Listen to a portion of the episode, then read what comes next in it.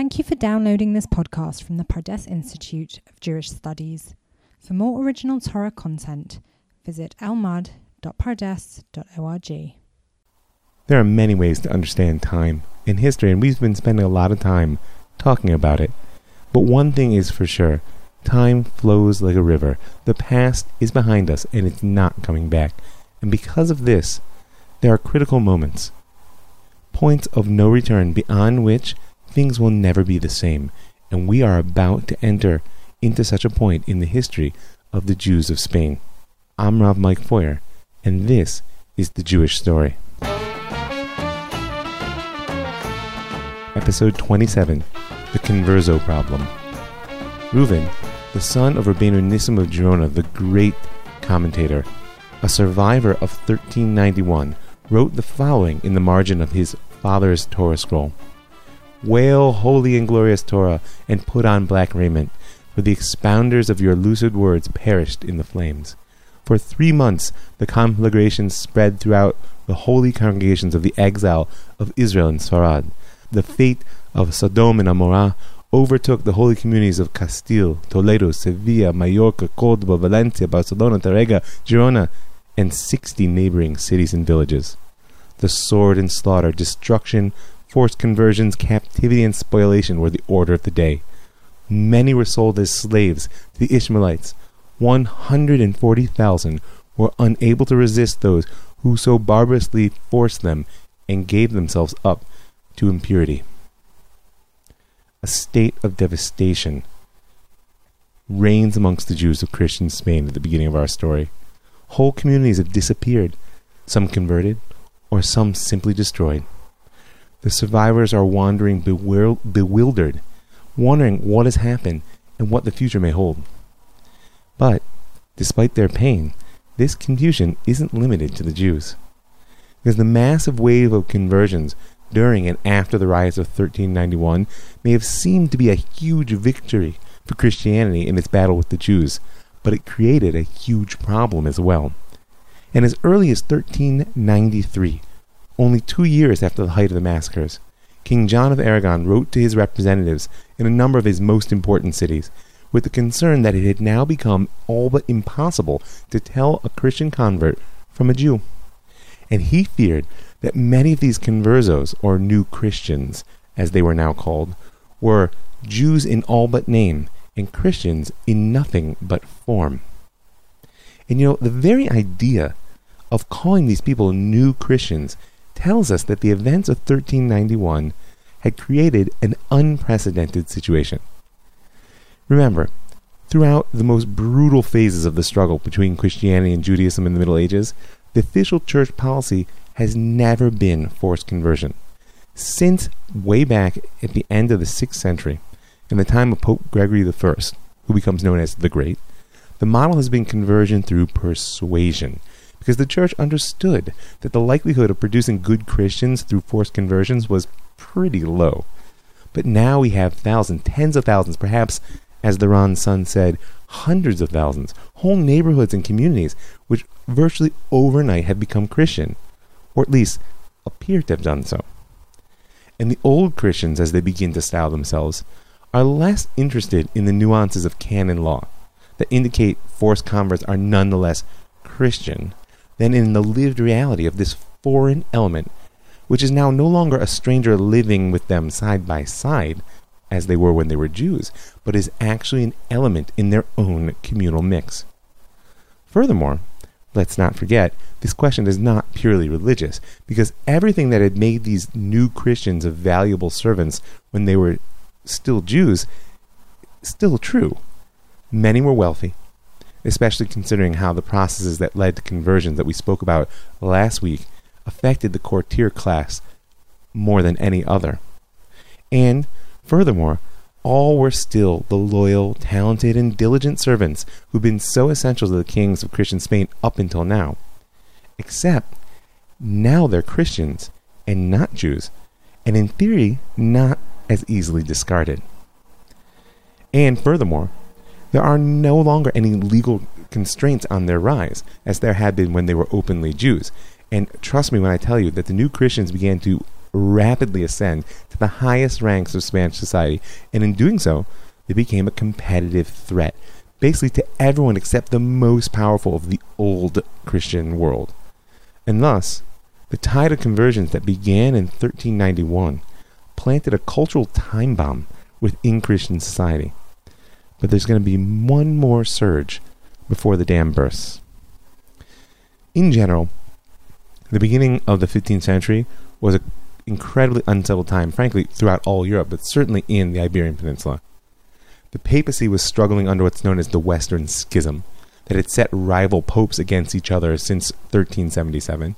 And here in Spain, Benedict XIII is the anti pope. He'd retreated to his home country of Aragon in hopes of shoring up his fading power against his rival who claimed his legitimacy through his base in Rome. Castile was ruled by a boy king, John II, though in truth power really lay with his mother and his regent, older brother Don Fernando, while Aragon was actually in the hands of the aging king Martin I.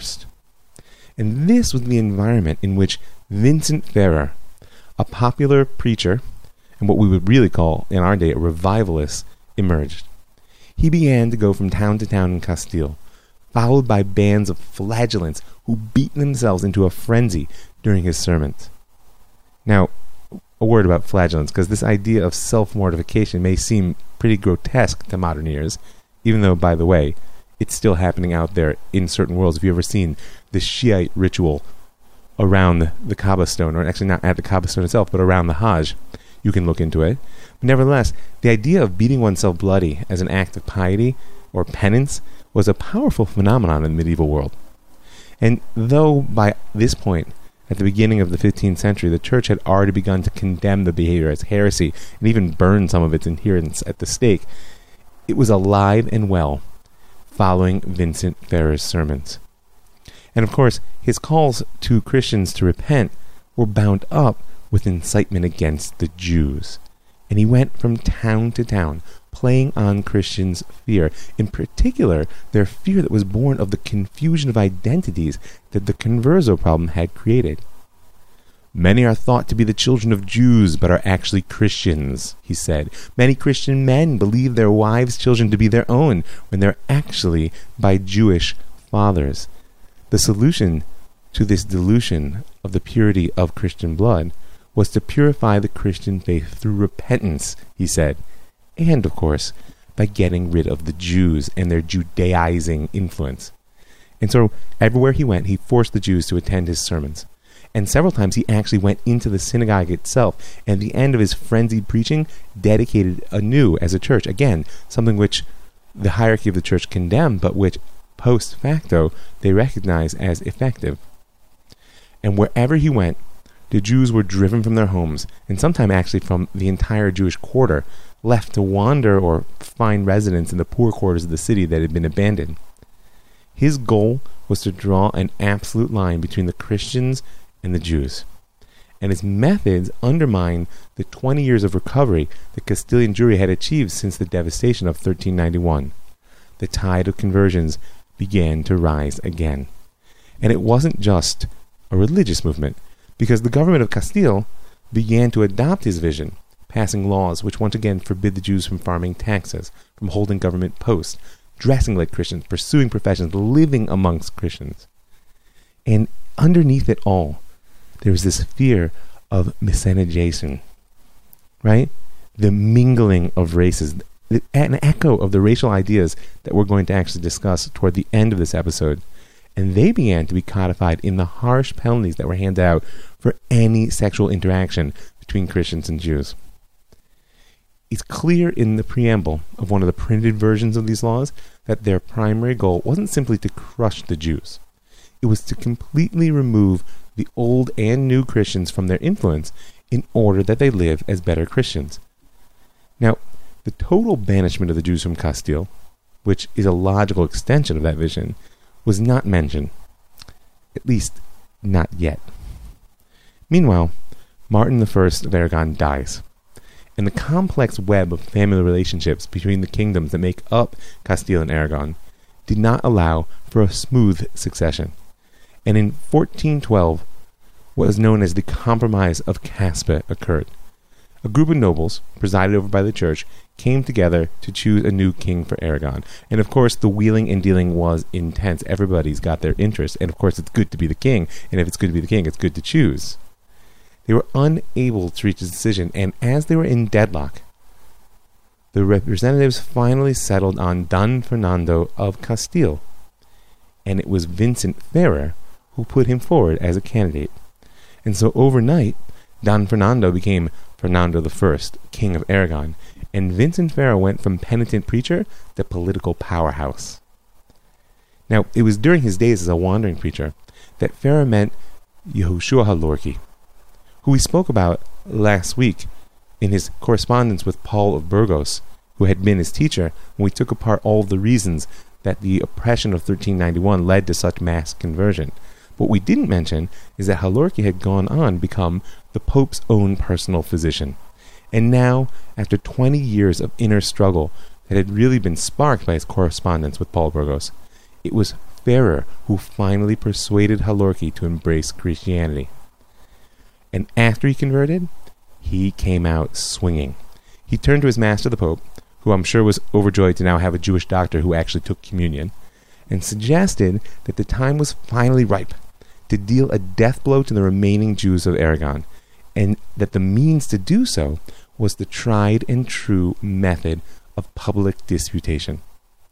Now, the record seems to indicate that the Pope was interested in a modest affair, either because he wasn't sure they'd win or I don't know what, but Halorki, who was now known as Geronimo de Santa Fe, pushed for something big. And in November of 1412, every Jewish community of Aragon and Catalonia received a written command from the Pope himself to send two or more scholars to the papal court at Tortosa to receive instruction in the Christian faith. This became what's known today as the Disputation at Tortosa. The official opening date of the dispute was January 15th, 1413, and its verbal and written phases actually lasted nearly two years. That makes it the longest of any of the church mandated debates held during the Middle Ages. Though, in truth, to call it a debate is a bit of a misnomer, because this wasn't like the Ramban's stand back in Barcelona in 1263, which I hope you recall, when his free speech was protected. And he spoke so well that at the end, King John of Aragon declared he'd never heard a wrong cause so well defended. At Tortosa, Every time the Jews would try to defend themselves and speak as if they stood on equal footing, they were shut down with charges of heresy, which, by the way, was punishable by death. And the Pope's introductory words to the whole affair really made it clear that this wasn't an intellectual struggle whose goal was the revelation of truth. It was an opportunity, an opportunity to impress on the remaining leaders of Spanish Jewry the truth of Christianity. And the Pope had just the Jew to do it the apostate Geronimo de Santa Fe, the one time Yehoshua HaLorki. Now, ranging against him were the leading sages of Aragon. Many of them were students of Rav Chasdai Crescas, who we discussed in last week's episode. Among them were Zrachia Levi, Rav Moshe Ibn Abes, Profiat Duran, and, perhaps best known, Rabbi Yosef Albo, whose book, Sefer Ikarim, the Book of Principles, was actually written in the aftermath of the debate in an attempt to try to consolidate some of the philosophical and theological insights that came out. Picture the scene. The Jews, in classic medieval fashion, hunched over, limped in, wearing their badges of shame, which were once again mandated by law, crippled from the devastation of 1391 and the ongoing wave of violence that followed Vincent Ferrer's preaching wherever he went while the Pope and his entourage were dressed to impress. Don Vidal de Cavalleria, the Jews' chief spokesman, because he was the expert in court protocol, actually described the scene as such. And we found the whole large court arrayed in embroideries, and there were seventy seats for the dignitaries called cardinals and archbishops and bishops, all garbed in golden vestments, and all the great ones of Rome were there, and the men from the city and princes, near unto a thousand people. Awe inspiring and terrifying. The apostate opened the battle with verses from the first chapter of Isaiah. Come, let us reason together, it says, says the Lord. Be your sins like crimson, they can turn snow white. Be they red as dyed wool, they can become like fleece. If then you agree and give heed, you will eat the good things of the earth.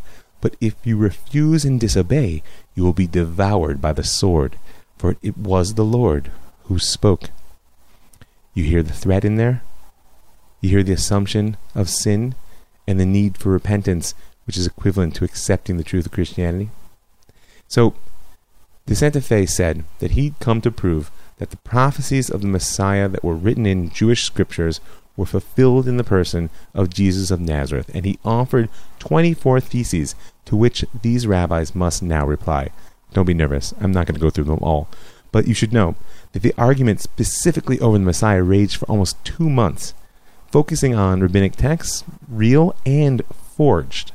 Why forged? Because for more than a century, the church had been accumulating manuscripts of midrashim, of rabbinic homilies, which they claim prove that even the rabbis themselves felt that the Messiah had already come. These works were by the apostate Abner Burgos, who we spoke about briefly. The book Pugio Fidei, The Dagger of Faith, written by the Dominican friar Raymond Martini, and that was central to De Santa Fe's arguments. He also quoted directly from manuscripts of the Midrash itself, but every time the Jews asked to see the manuscripts of their own sacred texts, that he claimed proved Christianity's truth, the apostate refused, said that he didn't have them on him, that they were far away, he would send them, but not once were they produced. Now the Jews struggled mightily to defend themselves and to carry their points, all without endangering their lives through accusations of heresy. Nevertheless, occasionally they crossed the line. When Geronimo de Santa Fe cited the Midrash that teaches that the Messiah was born on the day that the temple was destroyed, he claimed that his opponents must agree that this referred to Jesus of Nazareth. The rabbis, of course, rejected this out of hand, and they replied that the Midrash meant that though the Messiah had indeed been born nearly 2,000 years ago, or from our perspective, from there, 1400, when the temple was destroyed, nevertheless, he was alive and waiting to come in the time of redemption. At this point, the Pope interrupted and expressed serious doubt about anyone's ability to live so long. And Astruc Halevi, one of the Jewish leaders, whose name is known to us really only from the transcripts of this debate, actually replied, Lord and Pope, you believe so many improbabilities about your Messiah. Let us believe this single one regarding ours. The verbal arguments of the first phase were summed up by the head of the Dominican order, who claimed that the Jews had been defeated, but in their obstinacy refused to concede. Now remember, why does it matter if they concede? Because this is conversion through persuasion, not compulsion. Although the boundary seems a little gray. Therefore, the whole debate had to begin again. But this time it was going to be as an exchange of written arguments, in order, as he said, to put an end to the variation of the Jews. His experience of trying to get five rabbis to argue the same point was probably a bit frustrating. And so the downhill slide continued for nearly two years. Now remember, this whole time, all of the communities of Aragon were left leaderless. Not just leaderless, but prey to Vincent Ferrer's preaching, the oppressive laws that had been passed, and the propaganda of the church. They were already claiming victory after the first month of argument, and that was crushing.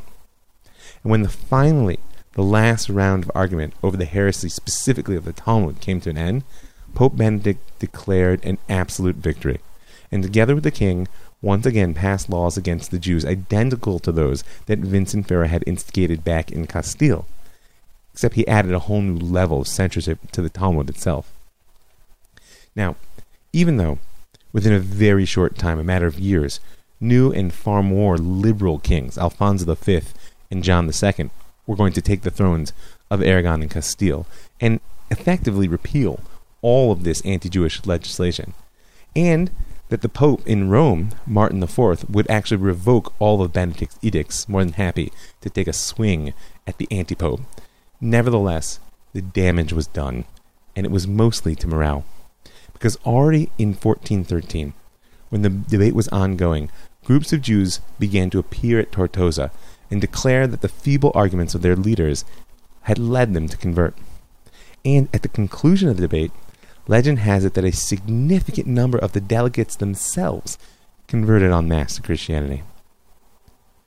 So now, after 20 years of militant conversion between 1391 and the conclusion of the debate at early 1414, the stage was set for the eruption of a converso problem that was going to threaten the very fabric of Christian Spain. The issue came to the head around the mid 15th century, by which time, if you think about it, the converts of 1391 had given birth to children, grandchildren, great grandchildren, many of whom may have not even known that they came from Jewish stock. Now, some of these conversos had become more Catholic than the Pope, as we say, and they tried to cover their tracks. Perhaps the best known case is that of Pedro de Caballera, baptized together with his father actually at the conclusion of the Tortosa disputation. He went on to become an important jurist in Aragon and the author of a defense of Christianity. Right? And he went to great pains to prepare evidence, having it signed by important Christians, to prove that he actually came of pure Christian descent. Some chose to live a double life, becoming what we know now as crypto Jews, Anusim, and we'll talk about their story in the next and final episode when we discuss the Inquisition. And some abandon any allegiance to religion at all, preferring simply power and perhaps a bit of philosophy and mostly the good life. Now, this type of converso had abandoned a religion which couldn't protect him for a faith which he didn't believe. And the records of the Inquisition record a favorite saying of these types of men In this world you will not see me suffering, and in the other world you will not see me in torment. They lacked any faith at all. And just to show you how unclear these identities were, and how that unclarity of identity is so central to the converso problem.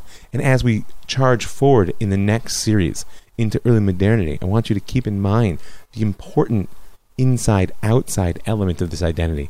Inside Christianity, I'm a Christian. Outside, but they call me a new Christian. How important that dichotomy will be in the development of the role of Jew in modernity. So now I'll give you an example. That that uh, de Caballera that we mentioned earlier, who actually tried to become a pure Christian by covering his tracks, may actually have belonged more to the confused camp than to any other.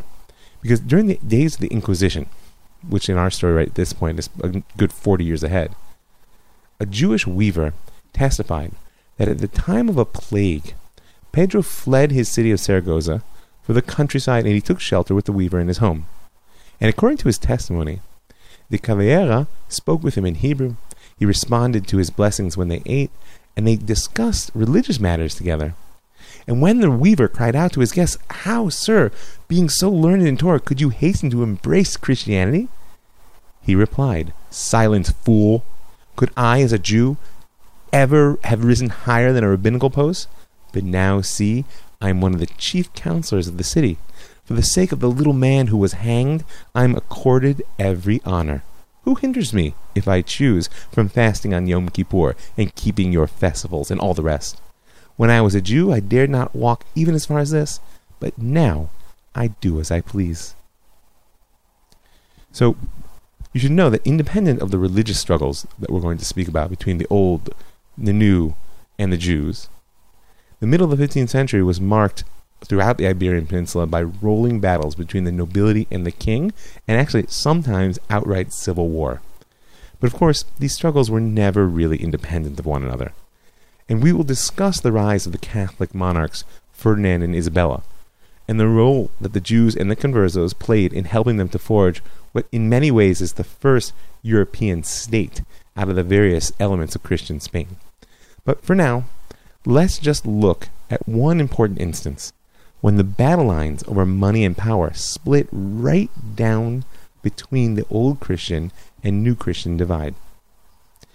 King John II of Castile, like most medieval monarchs, was hard up for cash all the time, and in particular, in the middle of the 15th century, he wanted to resume the war against the Muslims, and he was feeling the French military pressure from the north and so he turned to his major cities for a little bit of financial aid. And of course, all of his tax infrastructure was once again run by the Jews and conversos as well. In 1449, the king sent his all powerful courtier Alvaro de Luna, himself a converso, to raise the astronomical sum of one million maravedis from the city of Toledo. Maravedis are likely silver coins of the day. De Luna, in turn, entrusted a fellow converso, the wealthy merchant Alonso Cota, with the actual responsibility of collecting the money. Now, the people of Toledo chose to believe that this massive tax was actually De Luna's personal idea instead of the king's, and they saw it as an example of converso greed and their abuse of power. Overnight, the old Christian community turned on its new Christian neighbors.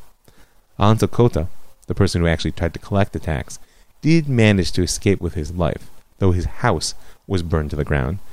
Another converso tax farmer, Juan de Ciudad, was not so fortunate. He was killed, his body dragged through the streets, and hung in a major city square. Meanwhile, a mob gathered at the church of Santa Maria, itself a synagogue that was actually converted during the riots of 1391, and it spread out from there, burning and looting the converso neighborhoods of the city. Pedro Sarmiento was the commander of the fortress of Toledo, and as such, the king's representative in the city. And as the fires spread, Sarmiento seized the powers of the municipal administration, as you might expect him to do, but this was only in order to bring a new type of justice to Toledo. New or very old, because he immediately arrested several prominent new Christians and held what was the first Inquisition style trial in Toledo. And when the accused finally confessed under torture that despite their status as new Christians, they had continued to live as Jews, they were sentenced to be burned at the stake. Not satisfied with a few show trials, Sarmiento then wrote and publicized a decree against all of the conversos. This sentencia estatuto has several elements in it which are of importance to our story, especially if we want to understand how it is that the conversion from a vibrant and powerful Jewish community into a vibrant and powerful converso Christian community didn't save these Jews. In fact, on the contrary, it became their undoing. Now, much of this decree is old news. It's based on standard practice of the Middle Ages, and in particular on the decrees that we mentioned following the wake of Vincent Ferrer's attempts to reduce the Jews once again to total subjugation. But, of course, these people were new Christians, not Jews. I quote Therefore, we find that we ought to declare and do declare that all the said conversos descended from the perverse line of the Jews, in whatever situation they may be, be held as incapable and unworthy to hold public or private office in the said city of Toledo and all of its lands, by means of which they would be able to hold lordship over old Christians believing in the holy Catholic faith, and cause damage, injury, and to be incapable and unworthy of giving testimony in faith as witnesses. Here we have it. Conversos are prohibited from occupying public office or from bearing witness. Nothing new conceptually. Now, elsewhere in the statute it says, And inasmuch as said conversos lived and act without fear of God, and have shown and still show themselves to be enemies of the said city and of the old Christians living in it, as according to the old chronicles, when this city was surrounded by our enemies the Moors, under Tariq their leader, after the death of King Roderick, the Jews who lived in Toledo at the time also did, making a treaty and selling the city and its Christians and letting the Moors enter. Now we see it.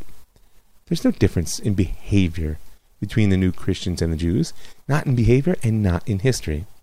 Now, Roderick, that he's referring to, was the last Visigothic king of the Iberian Peninsula. You can go do some review in the previous episodes. And you'll recall, of course, he fell to the Muslims, the Moors, in this letter. Now, you'll also recall, I hope, that the Visigoths saw homogeneity of religion as an absolute necessary precursor to a unified society, and that's why, at the end of their reign, they attempted to forcibly convert the Jews. And the Visigothic Code, which was their great legal compilation, encodifies the lowly status of the Jews. Furthermore, the Sixth Council of Toledo, a church council in 638, reaffirmed this policy of forcibly baptizing all the Jews in the Iberian Peninsula and went so far as to declare that the king's right to rule was dependent on his working to eradicate Judaism. I quote Whoever in time to come shall attain the highest authority in the kingdom shall not ascend the royal throne until he have sworn not to permit the Jews to violate the Catholic faith. Those words were written in the 7th century, but they're coming ripe in the 15th. Some things never change. Except, actually, the Toledo Statute of the 15th century contained a critical new point of which the Visigothic Code never dreamed. Now, this calls for a bit of review of the Jewish problem. Go way back to the Roman Empire, when the whole world, after having been beaten into submission, was enjoying the Pax Romana, the peace of Rome. The Jews fought not one, not two, but three wars with the Romans. But the truth is, the Romans didn't have a Jewish problem, they had a Judean problem. Right? It was a national problem. Therefore, their solution was actually quite simple wipe out Judea. Destroy the fabric of the national entity, rename Judea to Palestina, Palestine, and without any national home, a Judean becomes a Jew and a religion is born. National problem solved. That is, until under Christianity becomes a religious one. Because the Christians didn't see the Jews as an indigestible element of an empire, they saw them as obstinate rejectionists. First we denied, denied their Savior, and then we killed their God. Now, the solution to the Jewish problem when it's a religious one is also quite simple conversion. And throughout the Middle Ages, the church and Catholics in general have taken harder or softer positions about how to go about this conversion. But everybody believes it is the solution to the Jewish problem. And particularly in our story, since 1391, Christian Spain has been on fire for this solution. And most recently, when Vincent Ferrer and his flagellant mobs were dragging Jews to the baptismal font, they thought they were solving the problem. But in reality, they were making it worse. Because apparently, there's more to Jew than either nationhood or religion. This is the Converso crisis. It's a political crisis, just as the Romans face, because the Jews, oh, I'm sorry, the, the new Christians won't play by the rules. They're taking over. And the political constellation that's going to bring the Catholic monarchs of Ferdinand and Isabel to rise will be one that depends upon the Jews. It's a religious crisis, just as the early Christians identified it. Who is going to be right about redemption? The hermeneutic battle, that struggle in the text to tell the right story, rages on. And the tide of conversions might make it look like the Christians are winning. But these converts are new Christians? Or are they just old Jews in new clothing? And now we have one added element something completely new, something so awful that it's going to pursue Am Yisrael throughout history until it explodes in the horror of Auschwitz. Did you catch that line in the Toledo Statute? Conversos descended from the perverse line of the Jews. This isn't about their political leanings, though it is certain that's a factor in the ongoing civil strife. And war between old and new Christians, between the nobles and the crown, is going to continue until Spain is united under Ferdinand and Isabella. But that won't go well either. It's not just about their religion. On the face of it, they're all Christians here. This is about their perverse lineage. It's about Jewish blood. By declaring all conversos of Jewish descent unfit for public office, Sarmiento was the first to make the Jewish problem a racial problem. And in the copycat declarations of other cities, which were very quick to follow his words, and especially in the satirical poetry of the times, a new concept emerges limpieza de sangre, the purity of blood. The notion that the Jews are not solely a nation, or even a religion, but are actually a race. A race whose blood pollutes the pure blood of Spanish Christians when they mingle, despite baptism. Now, this is a revolution slow in coming. Most of the world is totally ignorant of racial concepts at this point, and they aren't going to wake up to them until the post Enlightenment era. And furthermore, at first, the church was outraged because this appears to be a theological attack on the ineffaceable nature of baptism. So much so, by the way, that in September of 1449, after the siege of Toledo had broken, Pope Nicholas issued a bull condemning any effort to segregate or penalize converts from Judaism. He excommunicated Sarmiento and his followers. He deposed an ecclesiastical judge who had led the heresy trials in Toledo. But history has shown us that the demon of racial hatred is not so easily put back in its box. And so the converso problem is not going to go away, not through political power and not through conversion. In fact, it will become so pressing that the church and the monarchy, religion and politics will employ the tools of inquisition and ultimately expulsion to solve it. But that final dark chapter will have to wait till next week. I just want to thank a few people. I want to thank all those people who give their hard earned money to make this show happen. If you want to be part of that, you can find my page on Facebook and you'll see a link there, or you can send me an email, ravmikefeuer at gmail or ravmike at I also want to thank the Land of Israel Network for giving me this platform to reach so many people. I want to thank the Pardes Institute, P-A-R-D-E-S dot org dot I-L, for giving me the opportunity to touch the hearts and minds of so many Jews. I want to thank Sulam Yaakov for being a home and I want to thank you for listening. I'm Rav Mike Feuer, and this is The Jewish Story. Thank you for downloading this podcast from the Pardes Institute of Jewish Studies. For more original Torah content, visit elmad.pardes.org.